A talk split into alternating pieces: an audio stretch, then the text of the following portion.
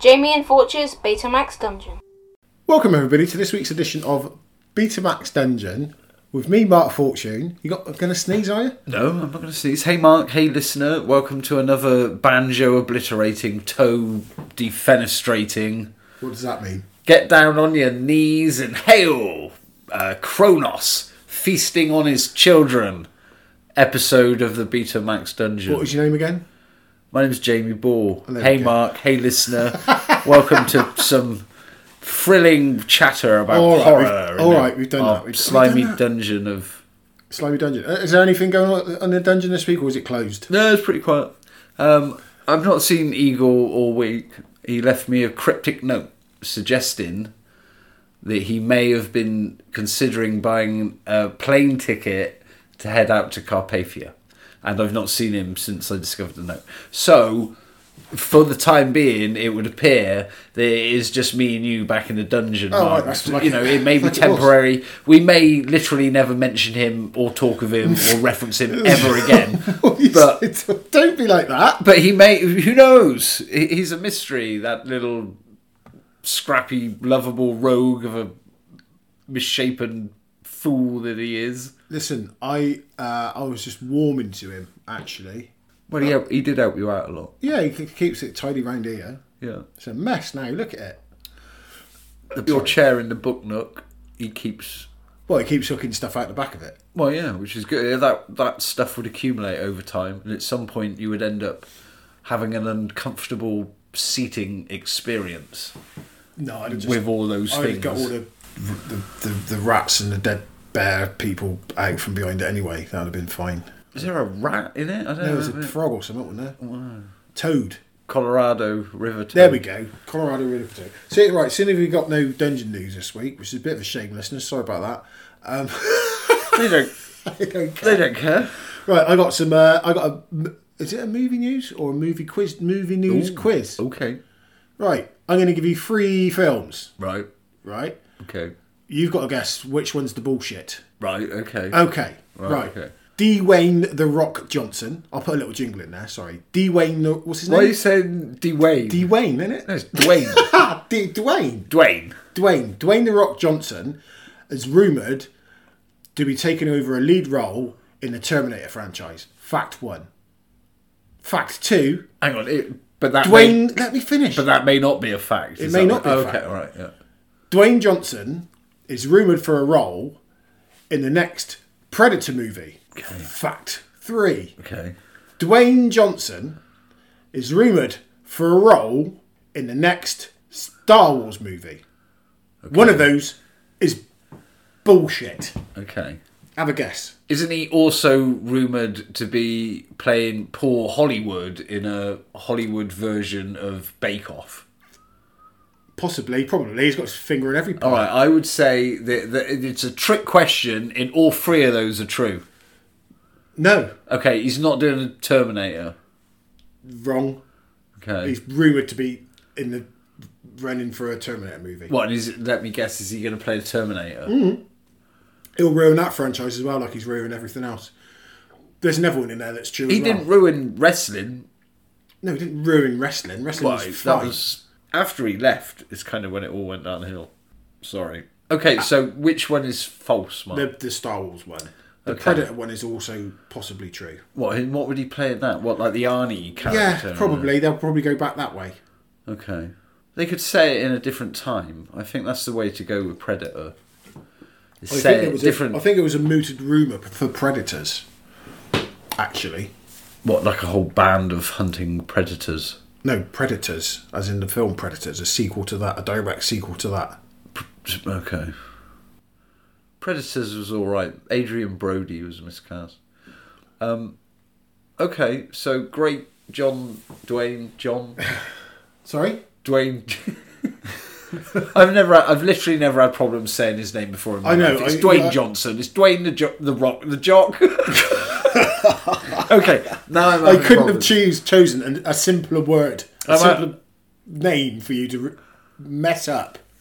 all right, I'm- okay. What's your thoughts on Dwayne Johnson doing stuff anyway? He's in everything. He is. He, do you think he ruins stuff? Yeah, I don't dislike him that much, but he is in literally everything. And I want to like this Black Adam. I want to be Now excited. I'm dreading by- it. I'm dreading it. But I like how Hawkman in Doctor Fate shows up. And Doctor Fate is played by Pierce Brosnan, which Yeah, that's- seems like a compelling Yeah, bit of that's- casting. In my It's just the Dwayne Johnson. Apparently, he put the kibosh on Black Adam appearing in Shazam first. Well, that, that's it. That seems crazy to me as well because it almost seems like they're going to set up Black Adam is completely non-related to Shazam, which you can't do that, can you? but Because that's- he's like that's- the antithesis of that's- Shazam. Dwayne Johnson throwing his weight about. That's Dwayne throwing his Johnson about. Okay, Dwayne. I, Dwayne. I- he, he can't. Well, he just in every film I've seen him in, he he plays Dwayne Johnson. well, yeah, but then Clint Eastwood always played Clint Eastwood, and John Wayne always played John Wayne, and they made loads of awesome movies. What awesome films has Dwayne made? Give me a minute, and I'll think of them. Uh, was it Skyscraper? Oh, That was entertaining.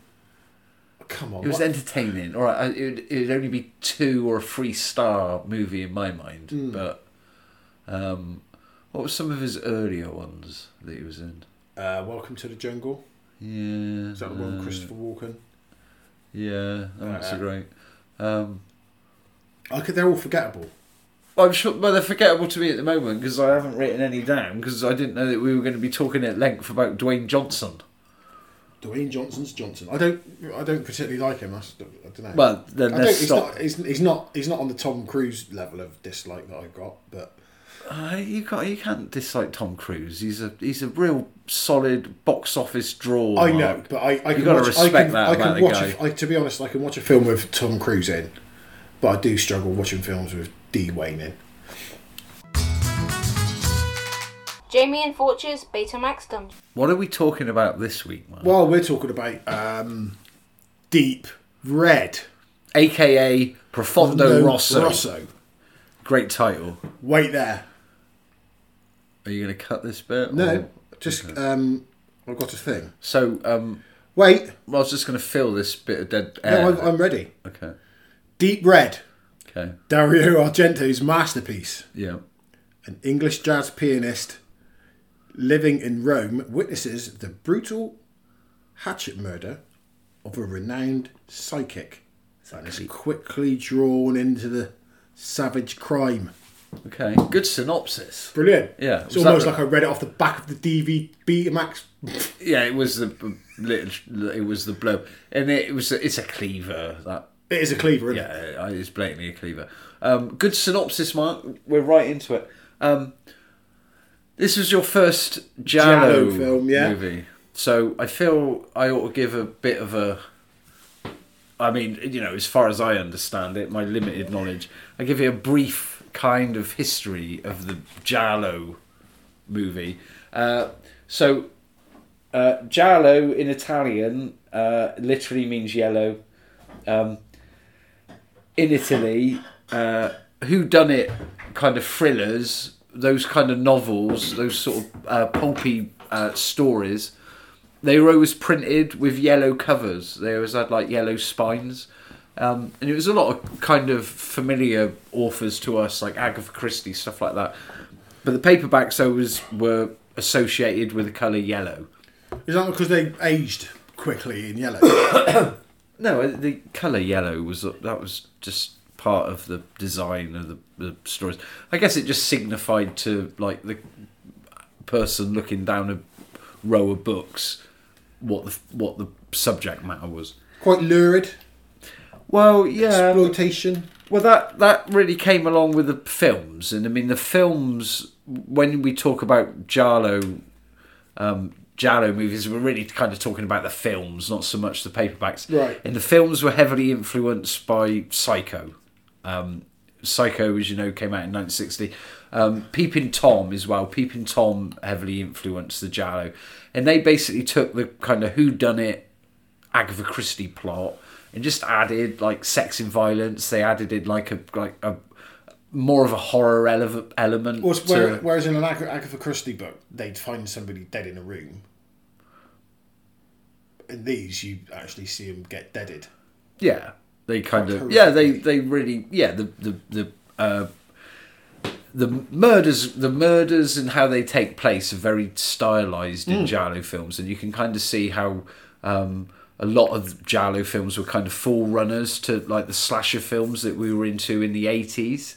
In Giallo films, you know, I mean they're they're an Italian you know they're Italian films.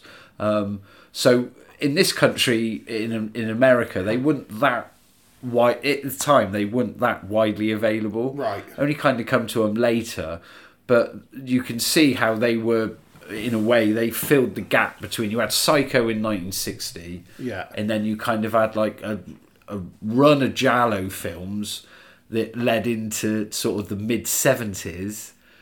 Deep Red come out in 1975, and then you were kind of getting into like the golden era, of, like the slasher. Then, Was is it David Hemmings? Was he in a few of these? um, well, he was in uh, Ant- Antononi's Blow Up, Right.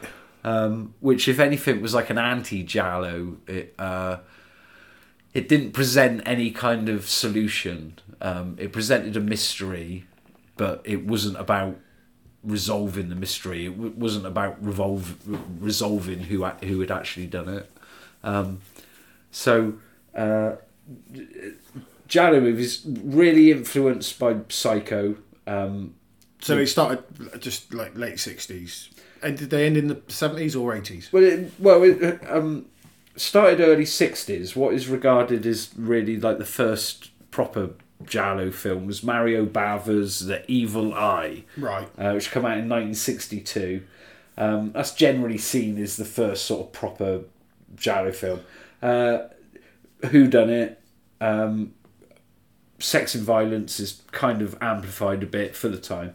Um, Mario Bava later did uh, Blood in Black Lace, Yeah. which was more of a refining of it, and that was where there was the introduction more of uh, the victims were always very fashionably dressed, and it was I think it was set in like a fashion house, Right. so that style, that elegant style of the victims, suddenly kind of came. Uh, just one of the themes, one of the sort of um, characteristics of of Giallo films. Um, then Dario Argento came along in nineteen sort of seven, 69, 70 um, and he released three films that were kind of uh, they're regarded as the animal trilogy. So he did the bird with the crystal plumage Yeah. in 1970. He did uh, Cat o' Nine Tails in 71, and he did Four Flies on Grey Velvet also in 71. So they were they were easy to kind of produce these films. I mean, Right. they, they had limited uh, kind of budgets, but um, it was really kind of sort of about the actors and story Yeah. you know about the, the way it was filmed. Um, he he moved away from the genre. He released them in like seventy and seventy one, and that was when it really in Italy hit a boom. Uh, there were so many imitators, and you had all kinds of uh, other really pretty solid directors that were putting out giallo films. Uh, you had like Sergio Martino, uh, Umberto Lenzi, Lucio Fulci. Yeah. Luciano Ercoli. Um, Never heard of him. they're all pretty prominent directors. Um, they were very much following what Mario Bava and Dario Argento had already done, and they kind of followed the themes. They followed the template that had been put down. They all had amazing titles. I'm just going to give Read you. about I'm read out just the gonna top you- five titles. I got more than five. I'm just going to Well, give you a quick rundown. I'll do okay. it quick. Um, so they they tended to have like real convoluted kind of titles, and because of the psycho influence, there would always be when the when the killer was unmasked, there would always be uh, sort of um, pseudo psychosexual reason. There'd always be like some kind of Freudian m- m- reason why the killer was deranged. Right. It would kind of explain it all.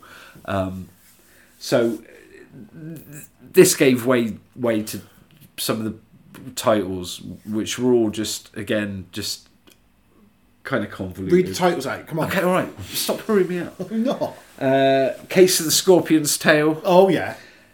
all the colours of the dark, Mark. What? All the colours of the dark. Okay. Uh, seven blood-stained orchids. Strip nude for your killer. Okay. Your vice is a locked room, and only I have the key. That's not a title to a film. Your vice is a locked room, and only I have the key. That's got to be some weird translation of it or something, isn't it? Like, where'd they get- Torso, Well, torso works.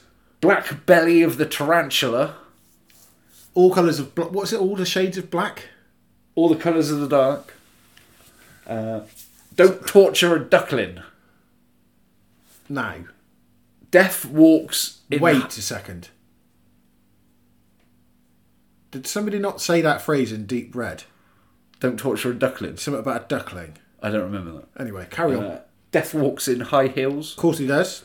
Uh, the short night of the glass dolls. Of course it is. Great title. They are great titles, apart from the really long one about being in a room. Your vice is a locked room, and I only have the key. Yeah, that's terrible. I don't. That's terrible. That's a good movie. It's got um, it's got Edwidge Fenwick in it. Who's that? She's kind of of the of the whole giallo subgenre. She was like the main actress go to kind of. She was an early screen queen. She she predominantly featured in a lot of these giallos.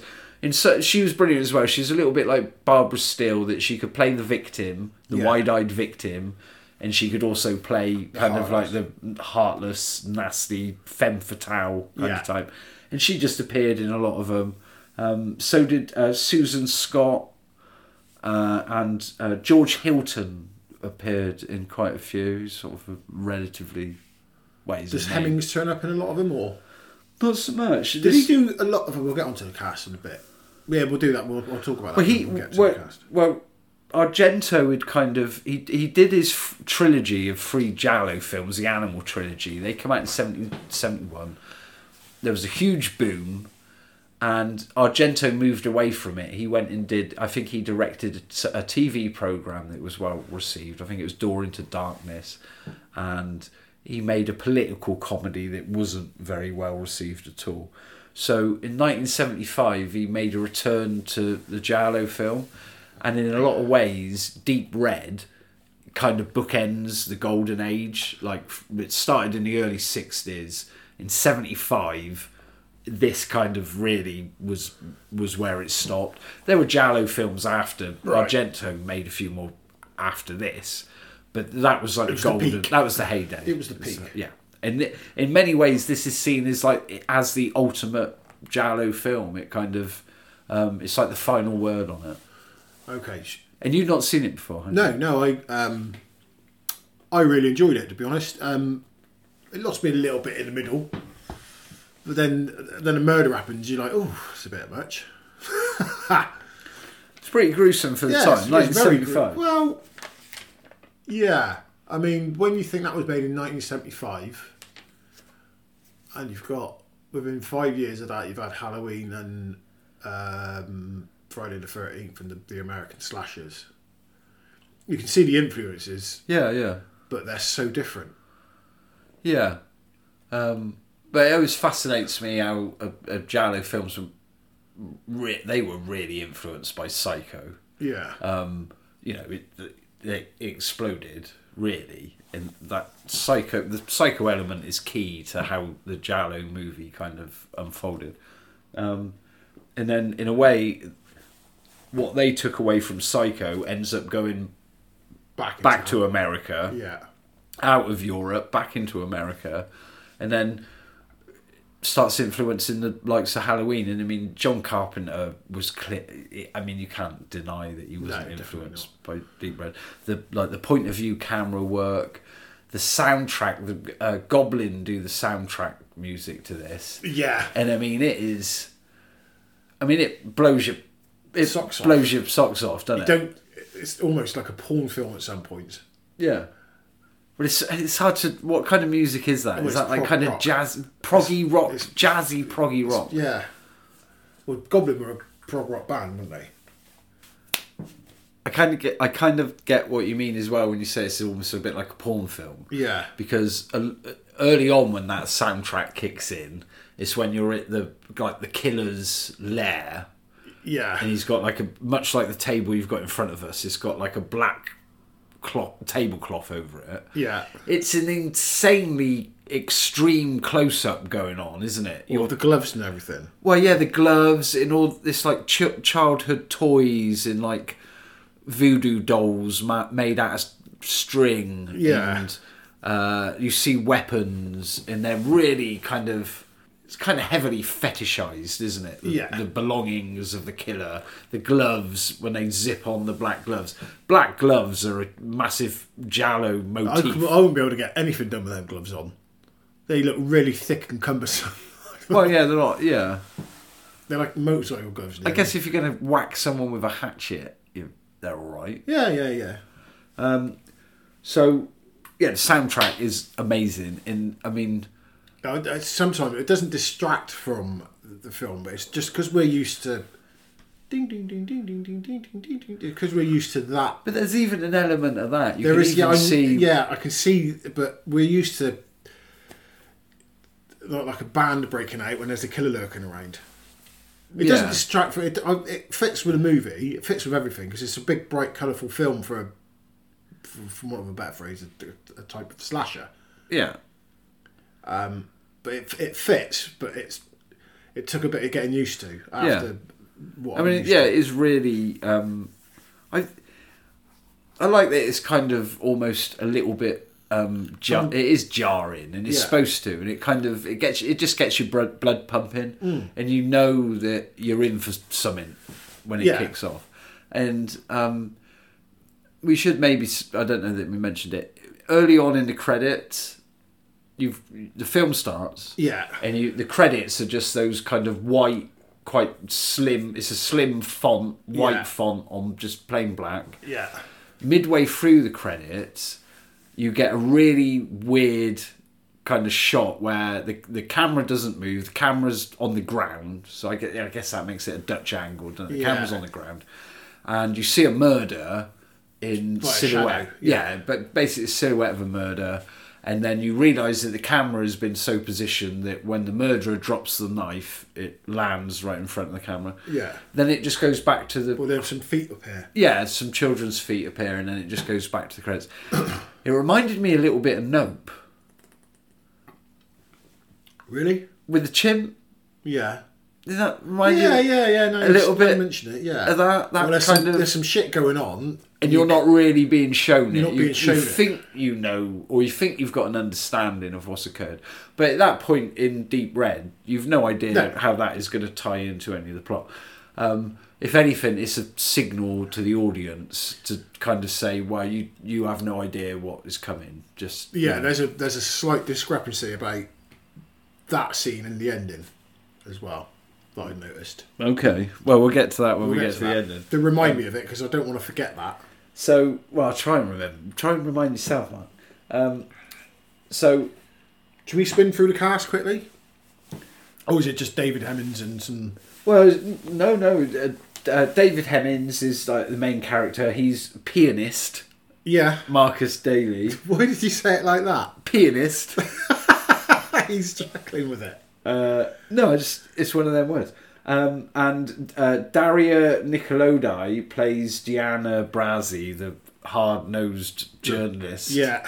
and she ended up marrying Dario Argento. All right. And She was in a few of his films, but uh, they ended up. I think it all Is she the mother of? um Asia. I think she's the mother of Asia Argento. Right. I may be wrong. I apologise if I'm wrong. I think she's the mother of Asia. Right. Okay. Um, you can. They kind of look.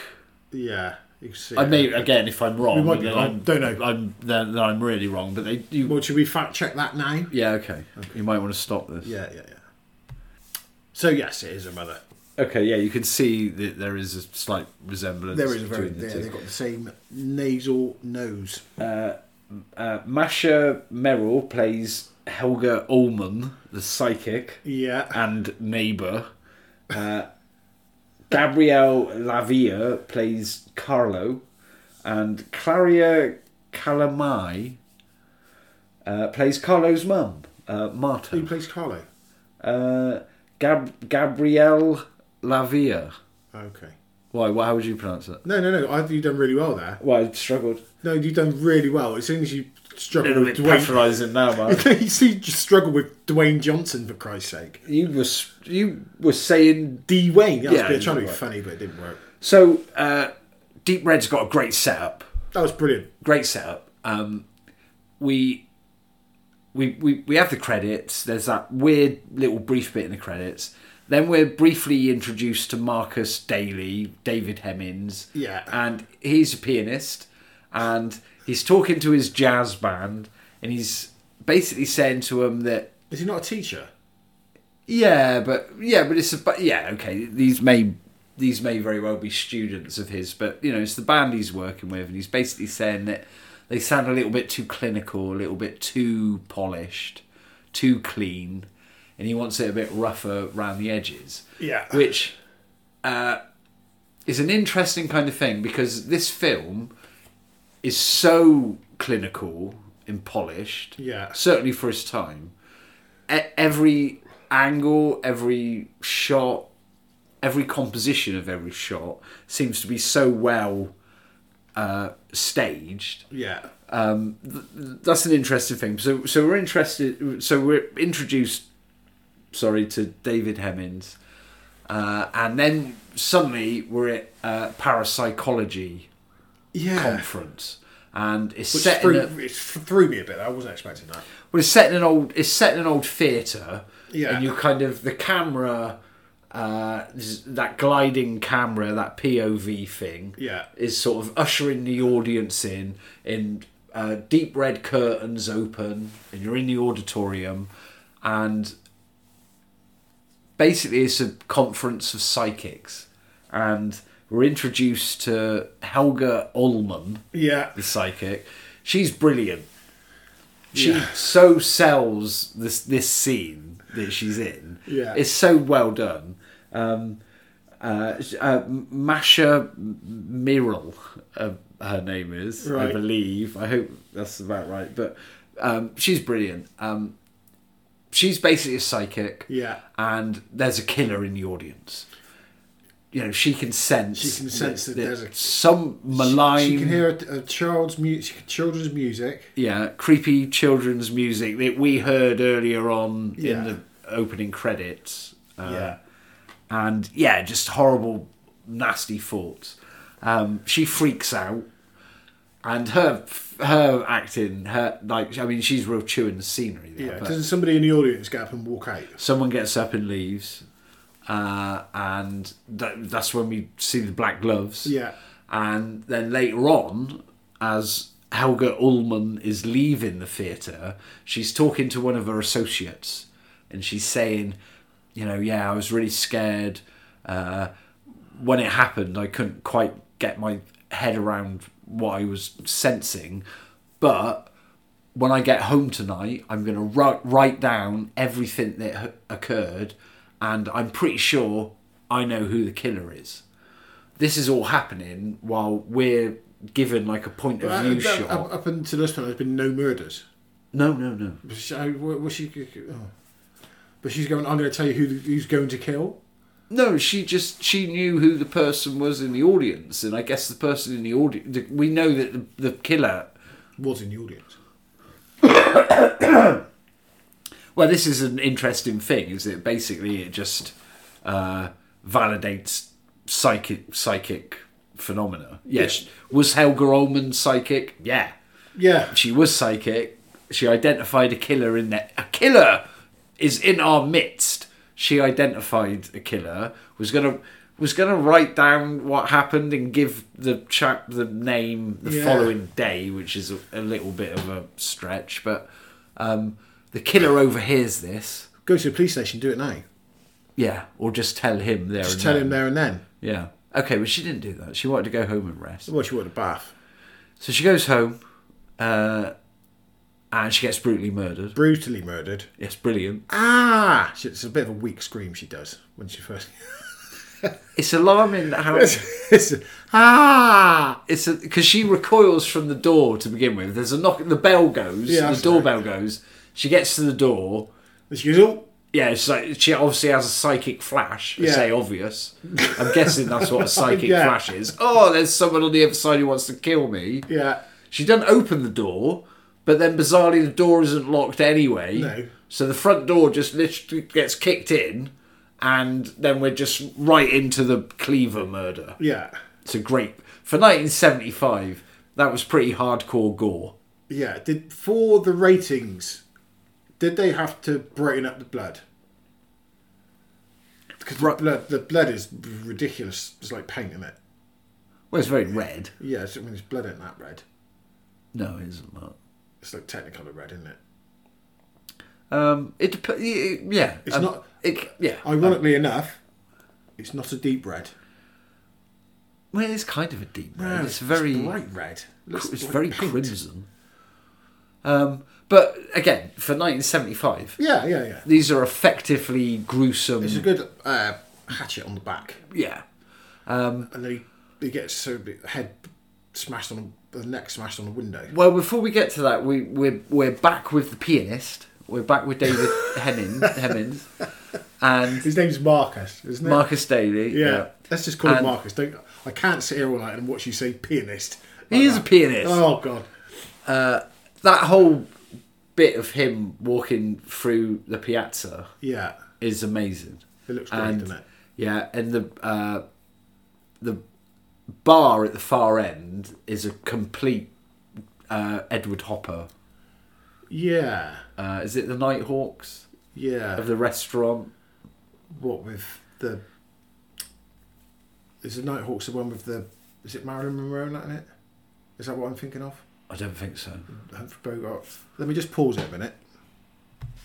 What was the name of that painting? Nighthawks. Yeah. Yeah, there's a, there. They're right. There is a, there's one called Legends Boulevard of Broken Dreams, and it's got Marilyn Monroe, Elvis, Bogard, is it? And uh, Jimmy. No, it's not Jimmy Stewart, is it? He's the one who died in a car crash. Oh, okay, but that's just like a. but that's a rip off of it. that's yeah, a yeah, cheesy rip off of yeah. cheesy rip-off. Edward Hopper. Is it Edward Hopper? Yes, yes. Okay. And I mean, it, it's it looks fantastic. Yeah, it looks this great. Film. Um, David Hemmings is in the piazza. He we we're introduced to his drunken friend, Carlo. another another pianist called Carlo, um, and uh, we're already kind of introduced to kind of how they may be a mirror image of one another. They may be like uh, two sides of the same coin. Yeah, they put them on either side of the screen, didn't they? Yeah, they Sat- do. having Yeah, a- having a when they conversation. part when they part ways, they do. But even earlier on, um, you know, not only do they both play piano, but Carlo points out that Carlo does it for a living. He just Yeah. does it to make a living, whereas he regards. Uh, David Hemmings' character is bourgeoisie. He's doing it just for the love of it. He didn't. He's not doing it because he needs to do it. He does it because he loves it. The way they're dressed as well is also kind of like a mirror image. Um, David Hemmings has got like a white suit and a black shirt on, and Carlo is wearing like a white shirt and a black suit. Right. Um, Carlo's really drunk, got a real drink problem. They're they're obviously friends. They enjoy one another's company. They they have an exchange of words. They hear a scream in the piazza, Yeah. and Carlo goes back to work at the Dennis. Dennis Edward Hopper inspired bar Yeah. in the piazza. He goes back to work there to play the piano. David Hemmings returns home, and as he's walking towards home, he looks up at the building and he sees Helga Ullman at her window basically get brutally murdered with a cleaver. Yeah, I know. Head jammed onto the glass. It's disappointing because it's so obviously a dummy Well, And I think even back then, it was obviously a dummy. And it's still a gruesome murder when she actually falls on the glass and everything. I- Yeah. You do wince. It's yeah, it's they're pretty- all, ev- every murder in this thing is wincy. yeah, yeah, yeah. It's There's pretty- even wincy one later on. It made Oh, my teeth, yeah, it yeah, made my yeah, teeth itch. yeah, yeah. Oh, Brilliant. Um, yeah, we'll get to that one. yeah, Um, so yeah, so he sees this, and uh, Marcus Daly goes running back into his apartment building, runs upstairs, uh, goes into Helga Ullman's apartment, who, Right. you know, as we find Does out. he see that? Do you see him see the picture that he's talking about? Because he, c- can you remember? There's, he says, oh, just, this is the whole crux of the film. Mark. Yeah. You're asking me whether the film cheats or not. yeah, Didn't you go back and look? no, You were- What? Really? no, I didn't. Okay, we'll get to that. so, so he runs into the apartment, and it's an unusual apartment. You know, Helga Ullman, the psychic. Oh, God she's rich. bless her. Well, and she's got some crazy taste in artwork. Oh, it's mental taste. The walls have just got crazy artwork on. It's kind of almost a little bit of a sensory overload, which Yeah. I think is what the director is going yeah, for. I think that's the point. So he goes running in. It's a crazy apartment. There's all these weird paintings. He goes in. He finds Olga dead. Calls the police. He sees someone leaving the building, doesn't he? He looks Hmm. out the window. He sees someone with like a black, wide-brimmed hat, Yeah, leather jacket, he long also leather. sees Carlo down in the corner. yeah, Carlo is also hanging around the bar. Um, then we see the police. The police arrive, and this is also when we're introduced to uh, Daria Nicolodi's character, Yeah. Gianna, the, the reporter.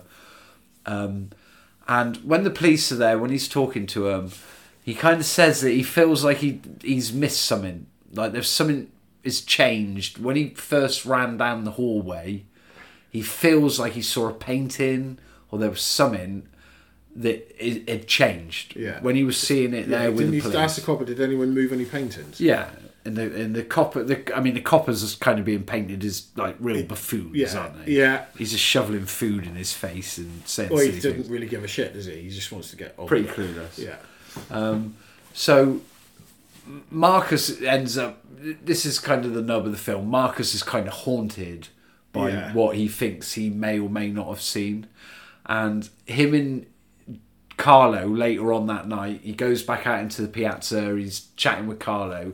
There's that fantastic shot of them at either ends of the screen, yeah, and the fountain is kind of central. taken taken. So it looks fantastic It does look great. Yeah, um, every shot so well composed.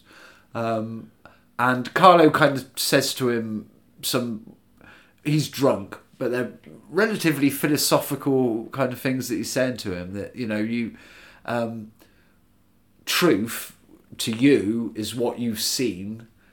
That doesn't necessarily mean it's the truth. And if you've seen something and you can't remember it, maybe it was something important. You know, maybe that's why you can't remember what Yeah. you saw. Um, and so we know we're kind of in that kind of category of where we're talking about things of like where the um, the eye plays tricks on the mind. You know, Yeah. you, what you see can't always necessarily be tracked.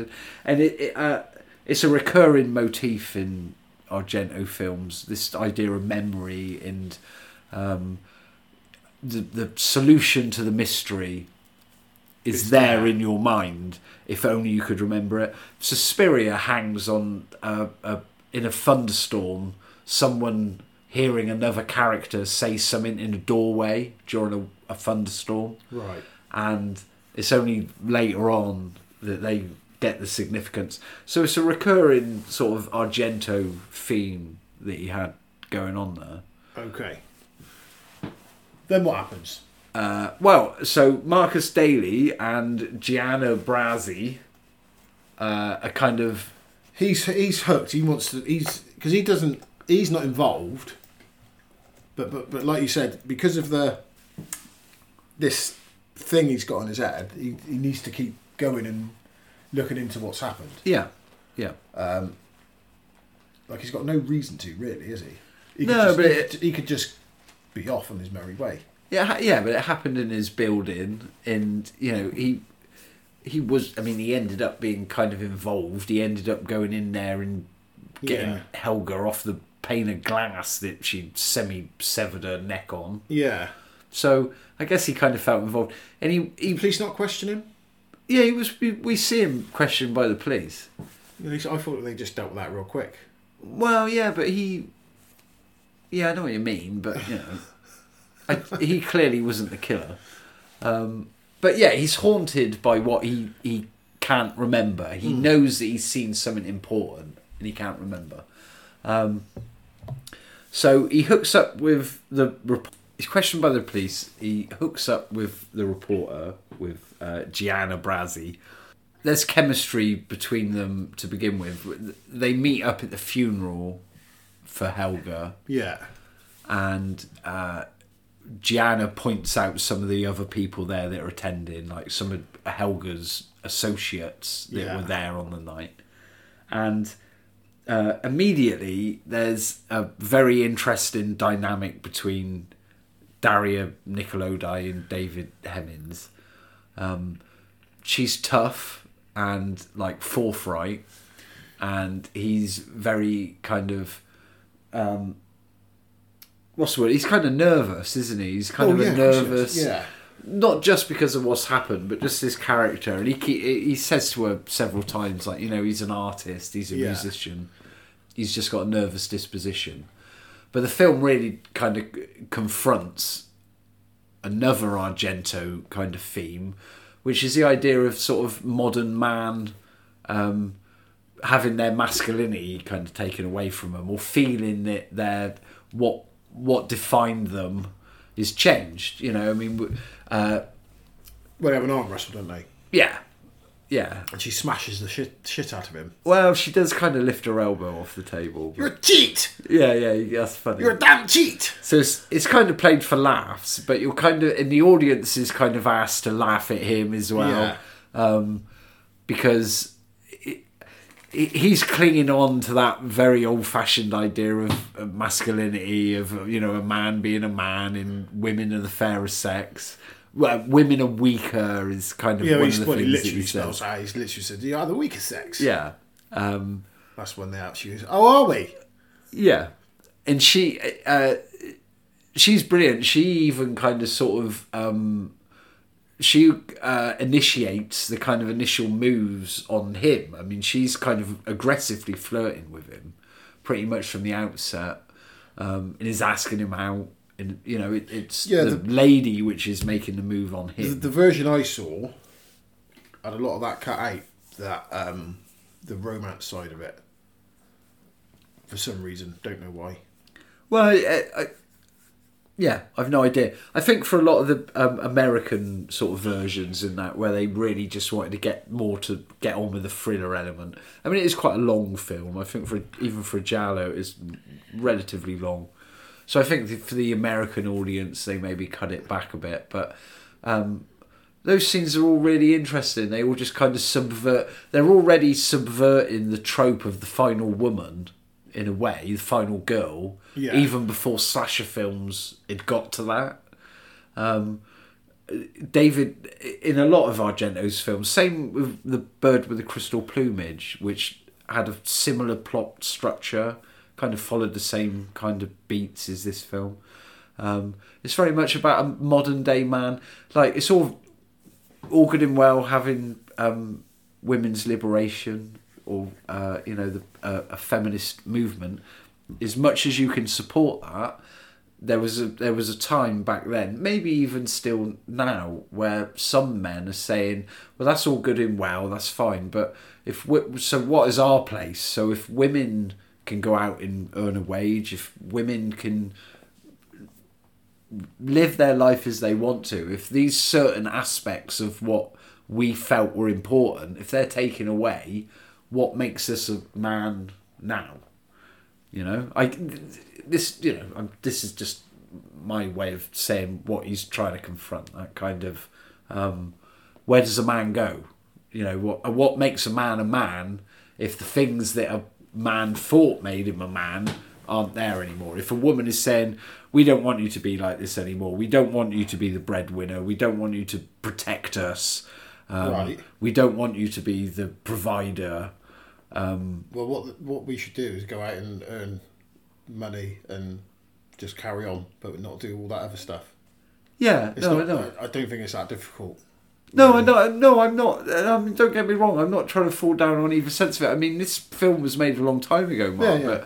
But, um, and let's be honest, in it, it, from my point of view, what he's trying to say is a noble. He's coming at it from a good angle. He's kind of saying like, "Well, I support this.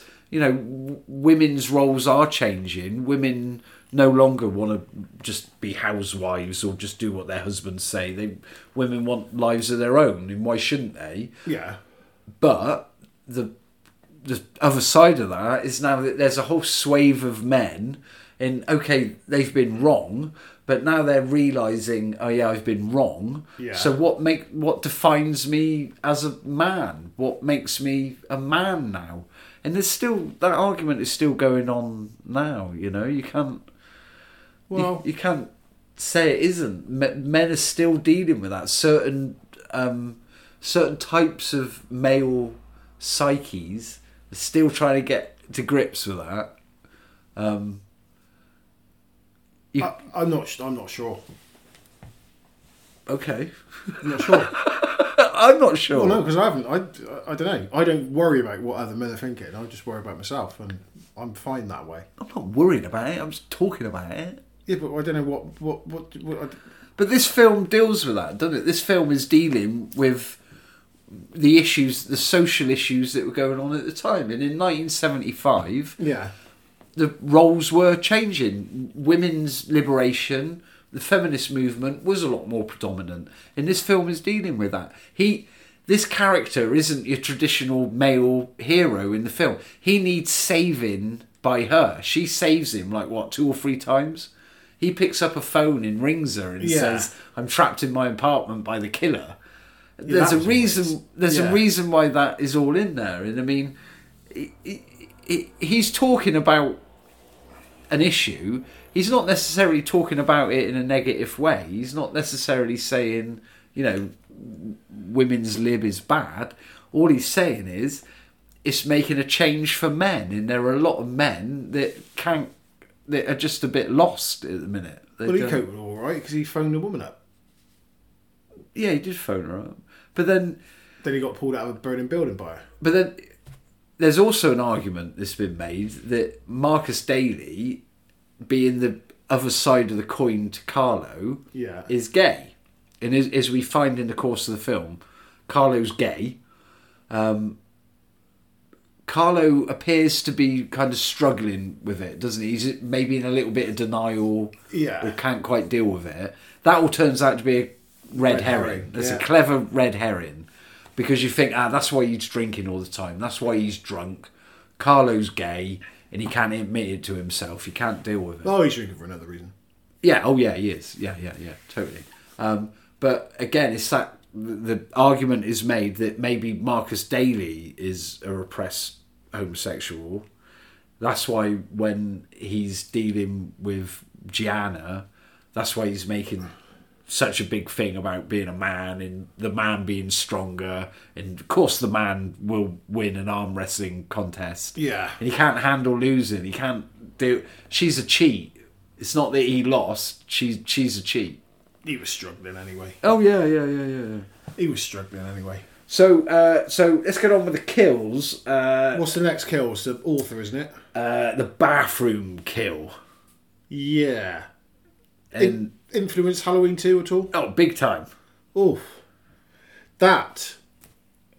Uh, there was a point in that where they set the whole they've set the whole scene up. She's there's there's an author. We won't worry about how we get there. There's an author in a house. Yeah. Uh, she sees a Is it neighbour. off. Rigoretti?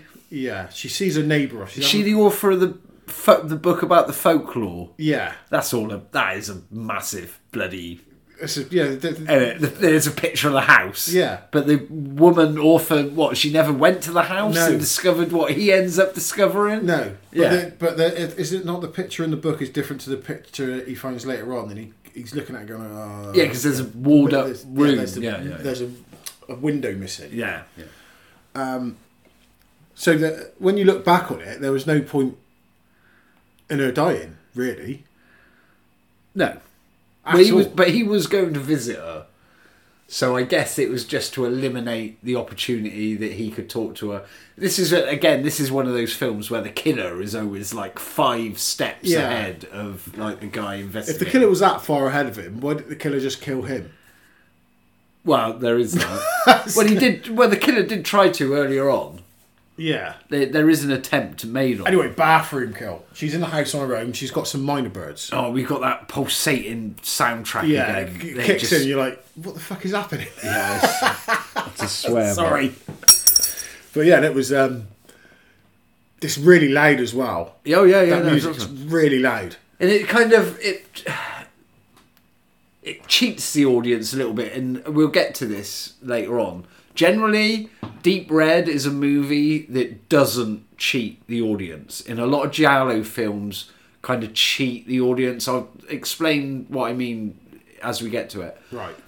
this film doesn't but then having said that there are a couple of occasions where it really does almost kind of cheat the audience Right. and this is one of them where the killer appears behind the lady and you think like she's locked in her room she's backed off into a corner the music kicks in Yeah. she stands up doesn't a bird fly at her doesn't she Yeah. she stabs, She the stabs bird, a with a knitting, needle, yeah. yeah. that whole knitting, knitting needle thing made me think of halloween Yeah. uh, she stabs a minor bird. Well, the, the killer's in the house because when she comes back in the house from seeing her neighbour, or the is it the, the cleaner? yeah, yeah, yeah. She sees a cleaner, right? Elvira the cleaner. and uh, she comes back in the house and there's a doll hanging up by a noose. Yeah, children's doll. Children's hanging doll from- hanging up by a noose. And then Pretty she- creepy. Why did she just leave? Go and run after the bus. Yeah, and okay. No, yeah, did, she, so did, she, she did run outside, didn't she? She tried to get hold of the. yeah, she the- might have g- gone out, and the bus had gone, and then she goes back in, and then she ends up kind of huddling in a corner in a bit. Oh, then the mi- music kicks in, and it is literally throbbing, Yeah. pulsating music. And then she decides to get up and kind of find out what's going on, and then suddenly the killer's behind her. Yeah. And the killer takes her into the bathroom, smashes her face against some of the tiling Yeah. runs a scaldingly hot, bath. That you know, I'd see the plumber actually because your water shouldn't come out hot, tap that hot. That is No, uh, in the mental. winter, that'd be an awesome is bath. mental. It is really hot, a really hot. It's ludicrous. and then basically drowns her. Drowns Drowns, her her in the in bath. boiling water. Yeah, it's brilliant, and it is totally ripped off in Halloween two. Halloween two, I think, has got it's a bit more blistery. Yeah, You know, it's just a the bit skin more like- hanging off. Yeah, Yeah, yeah. too, and this one the skin's just bubbling, and she didn't. She's not even dead when he drops her. When the killer drops her on the floor, she's just like, she's ri- writing something in the steam on the side of the bath. That's it, uh, on the Which then tile. there's a whole convoluted fifteen minutes in the film where they're going round Well, like the, that. pro- yeah, the professor goes to yeah, investigate and discovers the Yeah, and the cleaner's got. This is the other thing. The cleaner's back in the house, Yeah. and there's blood everywhere. She's got a clean. Surely they send a team in for that, didn't they?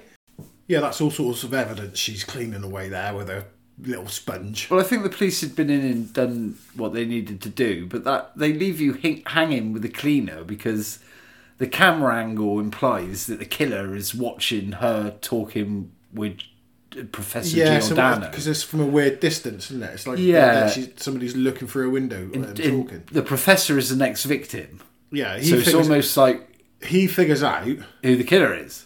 Well, he he, he figures out that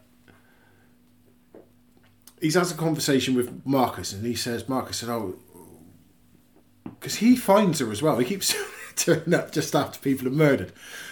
Lucky, isn't he? Surely Yeah. the police then would go, hang on a minute, Yeah, this is- hang on a minute.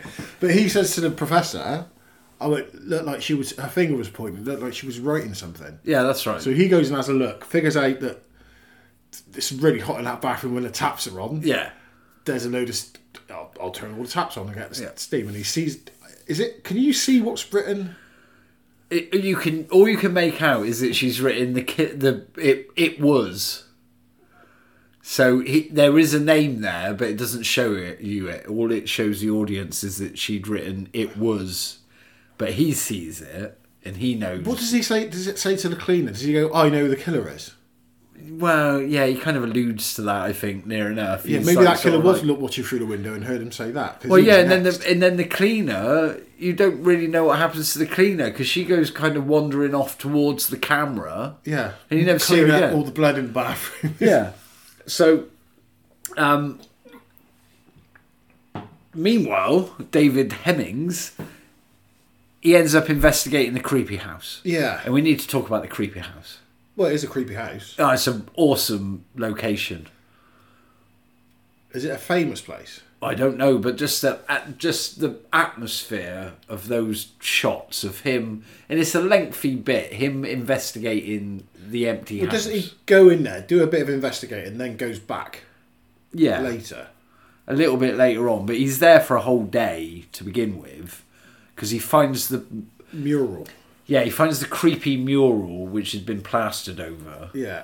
and you you're almost led to believe that the killer is there watching him again Yeah. because there's a bit where a window slams shut and he gets hit with a bit of glass Yeah.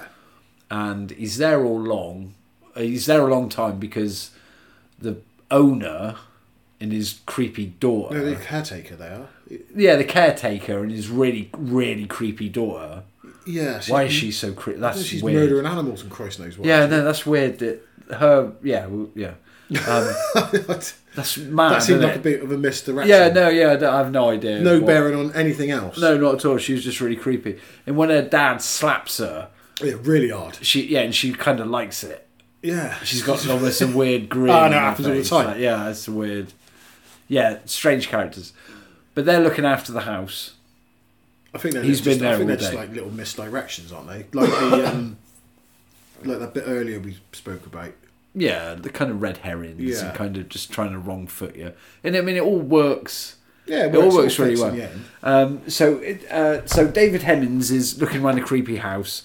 He finds some evidence, Well, he finds the mural, yeah, uh, uh, of a child holding holding a knife over a body, or someone holding a. It's Yeah. been done by a child. there's like a Christmas tree in the background, and I mean, in, in this film, in Deep Red, anything childish is creepy, and Yeah. anything to do with childhood, there's that recurring creepy song, Yeah. that la la la la la la la la la. Yeah. Um, really creepy.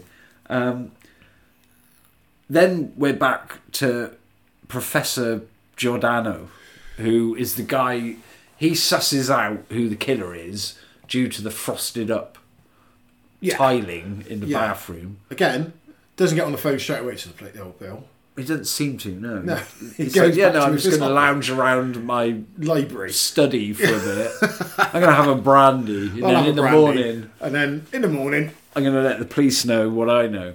Um, thi- this in this whole sequence, in my mind, is one of the best s- horror movie scares of all time.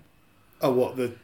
Yeah, that it's so unexpected, and it, I mean, it don't really make any logical sense. No, it doesn't make any sense at all. But it's terrifying, isn't it? well, yeah, and it's just Did like, it creep you out? You're a grown man, Well, was- Mark. But that's- when you watched it, did it creep like you out? what the fuck? Because I didn't. Think, I rewind. I had to rewind it because I didn't realise what the fuck it was coming through the door. I know, I know, it's crazy. The guy's in the uh, in his office and he, he can hear noises, like somebody's creeping around, and he's he picks up a um, ornamental letter opener, is it, or a knife? Well, he's got yeah, he's got like a big dagger yeah, on, on his desk. and he's backed again. He's backed right up against the wall, against a shelf, shelf bookshelving, and the door he's looking at bursts open, and it's, it looks like a child runs in. well, it's a it's a brilliant setup though, isn't it? Because he's he has got like patio doors. Yeah. and there's a patio door open, and you can see the wind blowing the curtain, and the camera really is focused on that door.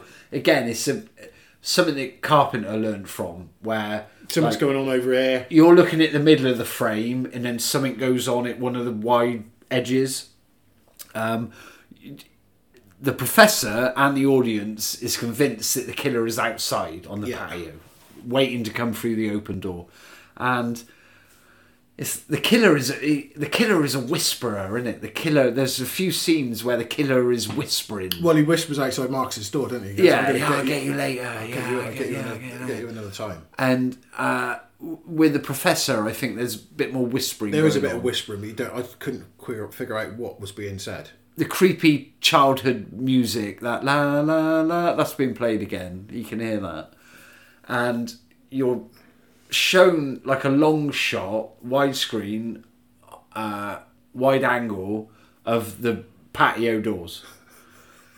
and you're thinking, funny. and you're thinking, I know it's amazing. And you're thinking, oh, okay, I know what to expect here. The killer is going to burst in, and then to the right of screen, a closet door pops open, and A clockwork child. it's a clockwork. It's like a ventriloquist dummy, isn't it? In a tuxedo Yeah. with um, goofy teeth. It's a creep. It's a really yeah, it's a creepy, really creepy doll. looking doll, and the way its legs move. Well, it's, it's, it's running towards Yeah, it. yeah. It's like, Yeah. what the fuck is happening? Yeah, it's so creepy though. It's really well done because it it tells like, what the hell is that? what is that? But that's why that's that's why it's so clever because you're expecting a jump and you get the jump, but it's not the kind of jump you're expecting. It's not a killer. It's not a killer with black gloves and a black fedora. No. it's a completely right. It almost goes into like Saw territory. yeah, very much so. So uh, the professor he clubs the doll to well, you know, death. It's a mechanical doll, which is really illo- it, as much as this film plays by the rules. That's a really illogical. What do you mean? It's just illogical when you find out who the killer is. Yeah, well, it's mental. Why would they Yeah. have mechanical dolls like that? Doesn't That it? is It's just purely for the lols. Yeah. so he he uh, fights. Well, he- you know, he batters in the mechanical ventriloquist doll, Yeah, and then the killer is hiding again behind him. yeah. With the f- fire bloody Poker. poker. How did he get in there? I well, you tell me. Again, that's another. It cheats a little bit Yeah. there, I think. So uh, he gets clubbed over the head. Oh fucking hell! Now we're gonna do this bit now. Oh, it's brilliant. Oh. It's brilliant.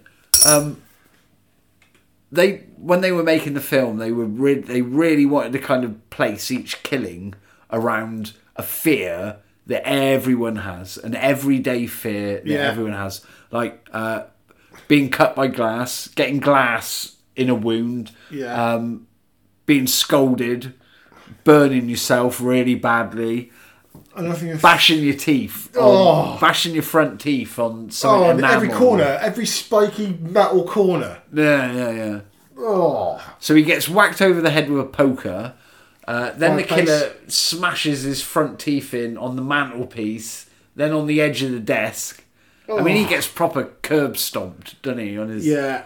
and then they use his own ornate letter opener to stab him through the neck. Yeah, and he's dribbling out of his mouth dead.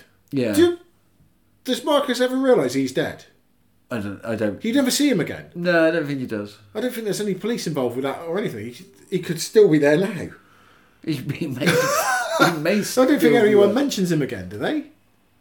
Maybe I can't quite remember. Because he was trying that to. they- Was he trying to phone Marcus, or was Marcus trying to phone him? I can't remember. Like these little details escape me. But I can remember that being it, and then Marcus. Come, remember, Marcus comes away. well, I in think. the Re- house. well, I think really they're they're back to the f- we're back to the fire then, aren't we? Marcus not goes. yet. No, but Marcus goes, Goes, back. back. Realise he no. He, this is when he realizes about the pictures. Yeah. He realizes there's a, a room, a picture, a house, that's, the, a w- window. Sorry, that's been blocked off. It's a hidden room. So there's a hidden room in there. So he We're, looks at we're one pic- almost sort of into gothic horror.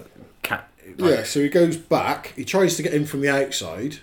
He nearly kills himself. That's mental. That. Yeah, isn't it's just, it? why did you just go inside anyway? I know. Well, he tries to climb up the out spider. That's a thrilling bit of him almost falling down. Because he the- drops and catches the ledge underneath it. Yeah, doesn't he? yeah, yeah. It's like, what?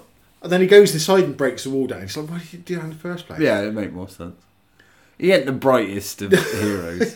He's got a lot of heart, but It's he ain't just the, like, he ain't what are the you brightest doing? of- Trying to smash away from the wall and up like two stories up outside.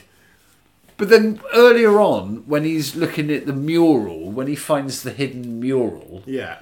there's a scene where he's left and a bit of it drops away.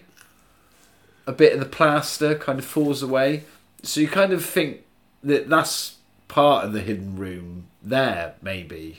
Yeah, possibly. No, was that where he started smashing through the wall? No, because I think where he starts smashing, there's a corridor, ain't there, and it just ends. It doesn't end in a door like you'd- a corridor would normally end in a door, Right. But it just ends in a blank wall. and I think he ends up going through there. And uh, ba- you know, basically, we should say through investigating this house, which he's come upon through his investigation, he discovers basically uh, that someone's been killed and they've been walled up. Um, and the, the whole crime scene has just been plastered over, isn't it? There's Yeah. a there's a, a It's the Christmas tree Christmas tree still in the corner. covered in cobwebs, and we recognise it as the audience as the scene that we saw mid credits Yeah. at the start, Yeah. where the murder occurred, and the victim is there. He's just been sat on a chair. He's dead. Been dead a long time. The whole room is almost like just like a time capsule. yeah, Then it doesn't make sense. no, well, It doesn't make sense. not entirely. Not no. at all. Eh, And how do you mean? In what regard? Because- How- Because the dead body's still in there. right. Somebody would have had to have blocked up that window Yeah. and blocked up and plastered over that wall. Well, I, I guess the When implica- you're looking at when you But I find guess out, the implication is that the killer did that. Seems hard to believe when you find out who Yeah, the killer exactly. is. Yeah, I know. Okay, that's the, yeah, it's like, what? and Yeah. painted over the outside of the house. yeah. How long that care- care- caretaker been there? Didn't he go? Well, there used to be a window there. And you in the in the eh, well, yeah, but even the even the author lady that had taken pictures of the house and written the story about the myth about the murder and the person screaming. Yeah, Did they not look round the house when they'd taken No. pictures? Or but when they took the picture, the house wasn't there. The secret room wasn't there. yeah, So they took the picture before the myth had happened that they were writing the article and the story about. yeah. That makes sense. It doesn't. Okay, that's a gap in logic. Maybe it was just lost in translation because we're not Italian. Yeah, maybe. But it, he's he breaks the wall down and sees this dead body in there, and he's backing away in horror, yeah, yeah, and he gets a whack on the back of the head, yeah, and then gently laid down on the floor, yeah. and the room is set, the house is set on fire. The whole around house it. is on fire. Yeah. Well, he just well, it could have just batter him to death, Well, like he, like like they had with all the other victims. because we don't know who was doing it. What? Well, there were two, as we will reveal, there are two kind of antagonists. Yeah, and one of them isn't as deadly as the other. I think they're both deadly. They've both murdered. I don't have they. Yeah, I don't know. They have. yeah, they have. We'll We'll, get- get to that in a minute. Yeah. Okay. So uh, yeah, he's dragged out of the house. It's on fire. He's lucky to have survived. The film is clever to paint to paint Gianna, the journalist. There's a brief moment Where where, you you, go, think, "Oh, it could be her." is it her? Is Yeah. she doing it? And she, for that brief bit when she's got him out of the house, she's not quite acting herself. no. She's not her normal. So it's trying to do another trick on you. Yeah, it's trying to pull another bit of a trick on you there, making you think that she's the killer. Um, they go back to the, the caretaker's home with his creepy, weird ass daughter that likes putting pins in lizard necks. Yeah. They go back to their Have you house. seen what she does to lizards? It's creepy. Yeah, I have. Yeah, it's No, creepy. don't that, what's that? What the caretaker says? to Yeah, him? yeah, yeah, Have you seen yeah. what she does to lizards? She's not the full ticket, mate. Well, he well David Hemmings finds the picture, doesn't he? Yeah, he he finds, a the- copy of the picture. pretty much a copy. And the little girl reveals that she'd seen it at school, so it leads uh, to David Hemmings and uh, the reporter Gianna. They go to the school, Straight away at night, and it's unlocked. and it's a proper creepy school. It's another really is it open? creepy. I think they break in, but it's a really creepy. Well, there was nothing location. in Nicking schools in the seventies, was there? It was just like chalk and books. schools at night are inherently Oh, of course they creepy, are. not they? Just Yeah, yeah, inherent. It's a just a creepy ass place. Um, so during the investigation, basically uh, Marcus susses it out. Yeah, Uh, Gianna gets stabbed. yeah, There's more. There's a drawing on a chalkboard of like a doll hanging. yeah. She's More More of why that. do that? Well, it's more childhood motif, Yeah. loss of innocence, that kind of stuff. Um, big reveal. Big reveal. It's Carlo. It's Carlo, but you don't know why Uh, at this point. You don't no, know- not really. No, you don't know why. But he'd worked it out. David Hemmings had worked it out. Marcus had worked it out because he'd he'd gone to the school. He'd realised that the paintings had been done by Carlo. Yeah. He realised that Carlo was obviously part of the house where the body had been found. Carlo uh, confronts Marcus. The police, up till now, the totally buffoonish police force Yeah. suddenly get their act together. They turn up in the nick of time. They save Marcus. Carlo escapes. Oh my god. Yeah. Doesn't it go a forgot little bit? about that bit. And that little Then bit it like- goes. It goes a bit carry on. it's almost like Naked Gun, isn't it? It is. And the way Carlo meets his demise. Uh, I mean, he it's, climbs it- over it's, a wall. it's funny. He, he's they're shooting at him and they're just missing him. And he jumps down from the wall and he backs out into the road. And it's telegraphed like you wouldn't believe. There's two happy guys. Well, not driving- really, because you don't driving a really big see lorry. this coming. driving a big lorry, and you think, oh, this is going. He's gonna get run over. He's just going to get run over. Oh, no, that'd But be it too just simple. miss- he just it so- kind of sideswipes him. He just walks into the side. He kind of turns round and walks into the side of the moving yeah, he gets a line. whack, and then he does. He gets tangled up in. He gets hooked up in some rope, which is hanging off the bo- back of the lorry. He gets dragged through the streets of Rome. Yeah, and the lat lorry's going too fast. It's going way too Yeah, fast. and it takes a corner a bit sharpish. He gets really kind of hurled into like the curb. Yeah. Smashes his head. He's in a bad way. But still Cut- alive. Barely still alive. The truck bows along. He's still being dragged across the cobble. Goes on for ages. It doesn't does. it? it is like Naked Yeah. Gun level of like it is a comedy death scene. One of the drivers thinks something's up. The driver stops.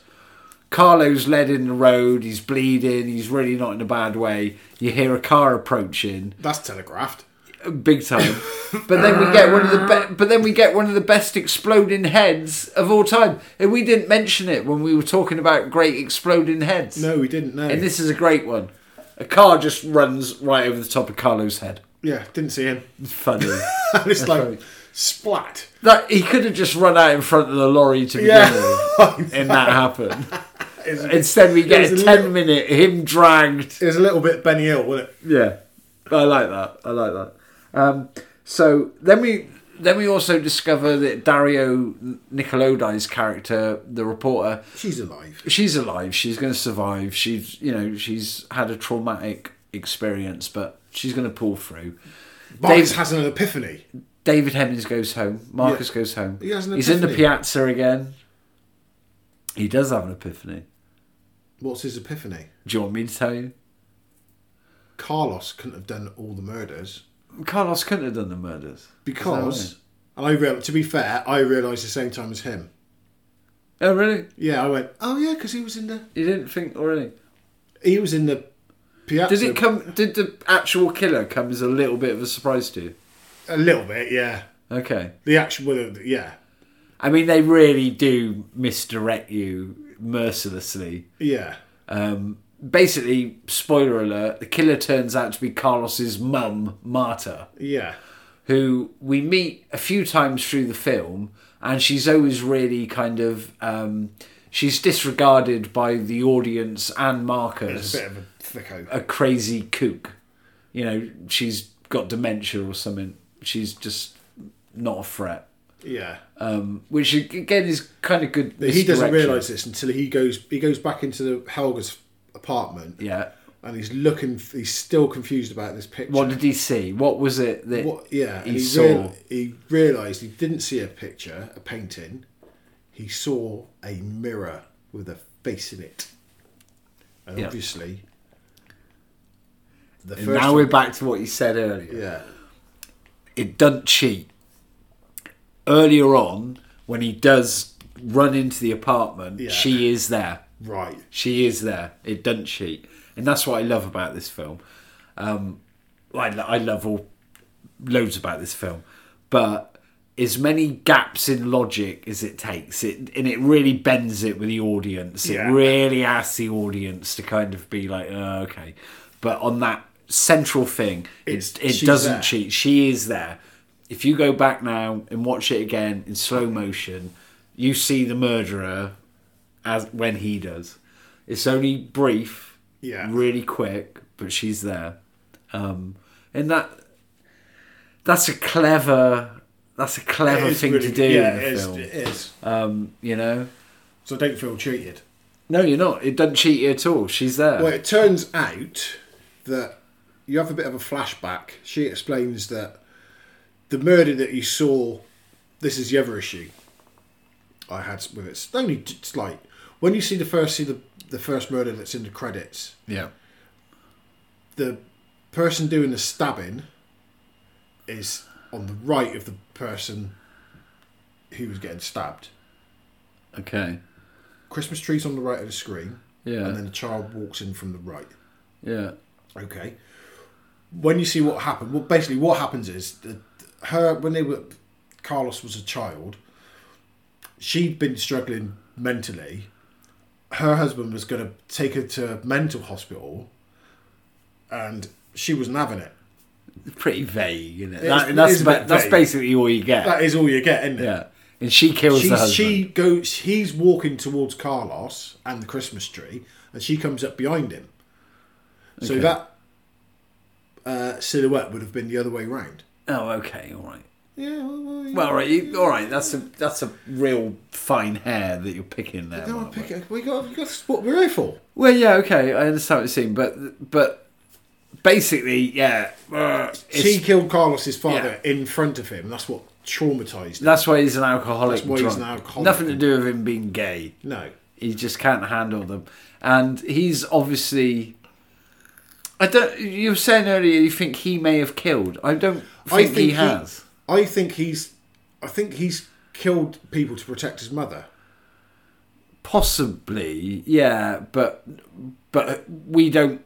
I We thi- don't I think know. he's. I think he killed. Well, maybe he didn't kill anyone, but he, he attacked Marcus possibly. Well, he does at the end. He shows up with a gun. Yeah, but he Um, didn't attack him, does he? He, he he's not the killer. He's not No. the, he's not the person that um, Ullman Helga Ullman identifies. No, and no, no. Comes across it. It's his mum. It's, and then what happens? There's a great scene at the end. Oh yeah, the whole lift necklace. Yeah, I mean, she confronts him in the Helga's apartment. yeah, She explains everything, and then uh, he tries to run away. He, she attacks him with the cleaver. yeah. She does she trip, and her necklace goes into the elevator. Well, yeah, but yeah, basically, a necklace gets caught up in the elevator. And Hemmings turns it on. Yeah, well, yeah, And it goes Well, down. yeah, I don't blame him. I mean, she was going to kill him with a meat cleaver. Yeah, and she's got the thickest, strongest necklace. it is a big. Yeah, known yeah, to yeah, man. yeah. The- and it just You'd think it'd break. It would You'd think the break, wouldn't it? necklace would break, it but takes- no, it doesn't break. It goes yeah. through everything. It goes through bone like batter. Well, yeah, you don't really see that, but yeah, it takes her head off. Even then, I thought, whoa. It's a really, again, it's the seventies, so it's a real bleak ending, isn't it? You just see him stare. There's a puddle of blood on the floor. Yeah, and and it's he's, just him staring into the blood. yeah. Five stars. Um, yeah, five stars. I can't believe you've never seen it before. No, I've never seen it before. I'm so glad I've introduced you to the marvels of Profondo Rosso. oh, it's very good. It's a horror genre classic, Mark. It is. It's really good. I really enjoyed it. I will probably watch more. I want to see more with David Hemmings in. I get him confused with Hewell Bennett. So you've got that. Similar. They both look. They got those eyes. They got those. It was almost like they got bags under their eyes. I've never seen um, I've never seen Blow Up actually, No, nor have I. and The only other thing I can think he's in is um, Gladiator. yeah, he was a lot, lot, lot older. I got a feeling he may have turned up in other Italian Yeah, giallo films, but um, I think he's in a few Italian films. yeah, I mean Blow Up. I think what puts me off watching Blow Up now is that I kn- I know it's one of those films where it's a mystery which isn't resolved, Right, which gets on your Um, nerves. Well, I mean, there are plenty of films like that that I love. I mean, Zodiac, you know, I mean, that's never been resolved. Um, so there are plenty of films like that that I do like, but um, Blow Up was Blow Up was very much painted as an anti anti Jallo film. So it was ev- you know everything that a Jallo film was. This was trying to kind of be the opposite of. And uh, I love Jallo films, so I don't know that I want to watch an anti Jallo film. No, I'll tell you what, I might watch it. Yeah, I, I probably would. And I mean, De Palma took the idea. I mean, I think blow up centers around the idea of a photograph, isn't it? And contained within the photograph is a possible solution to a murder. Yeah. And then De Palma used it in his John Travolta movie Blowout. Blowout, uh, which is all to do with sound Yeah. recording. Blowout is awesome. Have you seen Blowout? Not for a long time. That's brilliant. That's a really, really good movie. It's probably one. It's probably De Palma's best best movie, May could, arguably. Right. So yeah, I should probably see Blow Up. Okay. So yeah. Anyway, so yeah, Deep Red Deep Red. horror slasher horror classic proto Right, slasher. should we wrap horror this up classic. Okay, I'm wrapping it up. Five stars. Five stars. We'll not do a book note this week. We'll save that for next week. We're not doing a book nook. No, no, no, no, no. Okay, how you getting on with Moby Dick? Ah, still got about nine hours to go. Nine hours of Ah, Moby Dick. It's to- really hard. I can't take another nine hours of dick, and that's my nine hours are left. um, do you feel well submerged in the world of 18th century whaling? Yeah, it's too much, mate. I'm, it's it's a it's a struggle. Okay. I'm gonna start talking like quick quack. Call me Ishmael. Anyway, let's end it on a high. Thank you, Jamie. Thanks, Mark. Good night, Thanks, listener. listener. Thanks, listeners. Bye.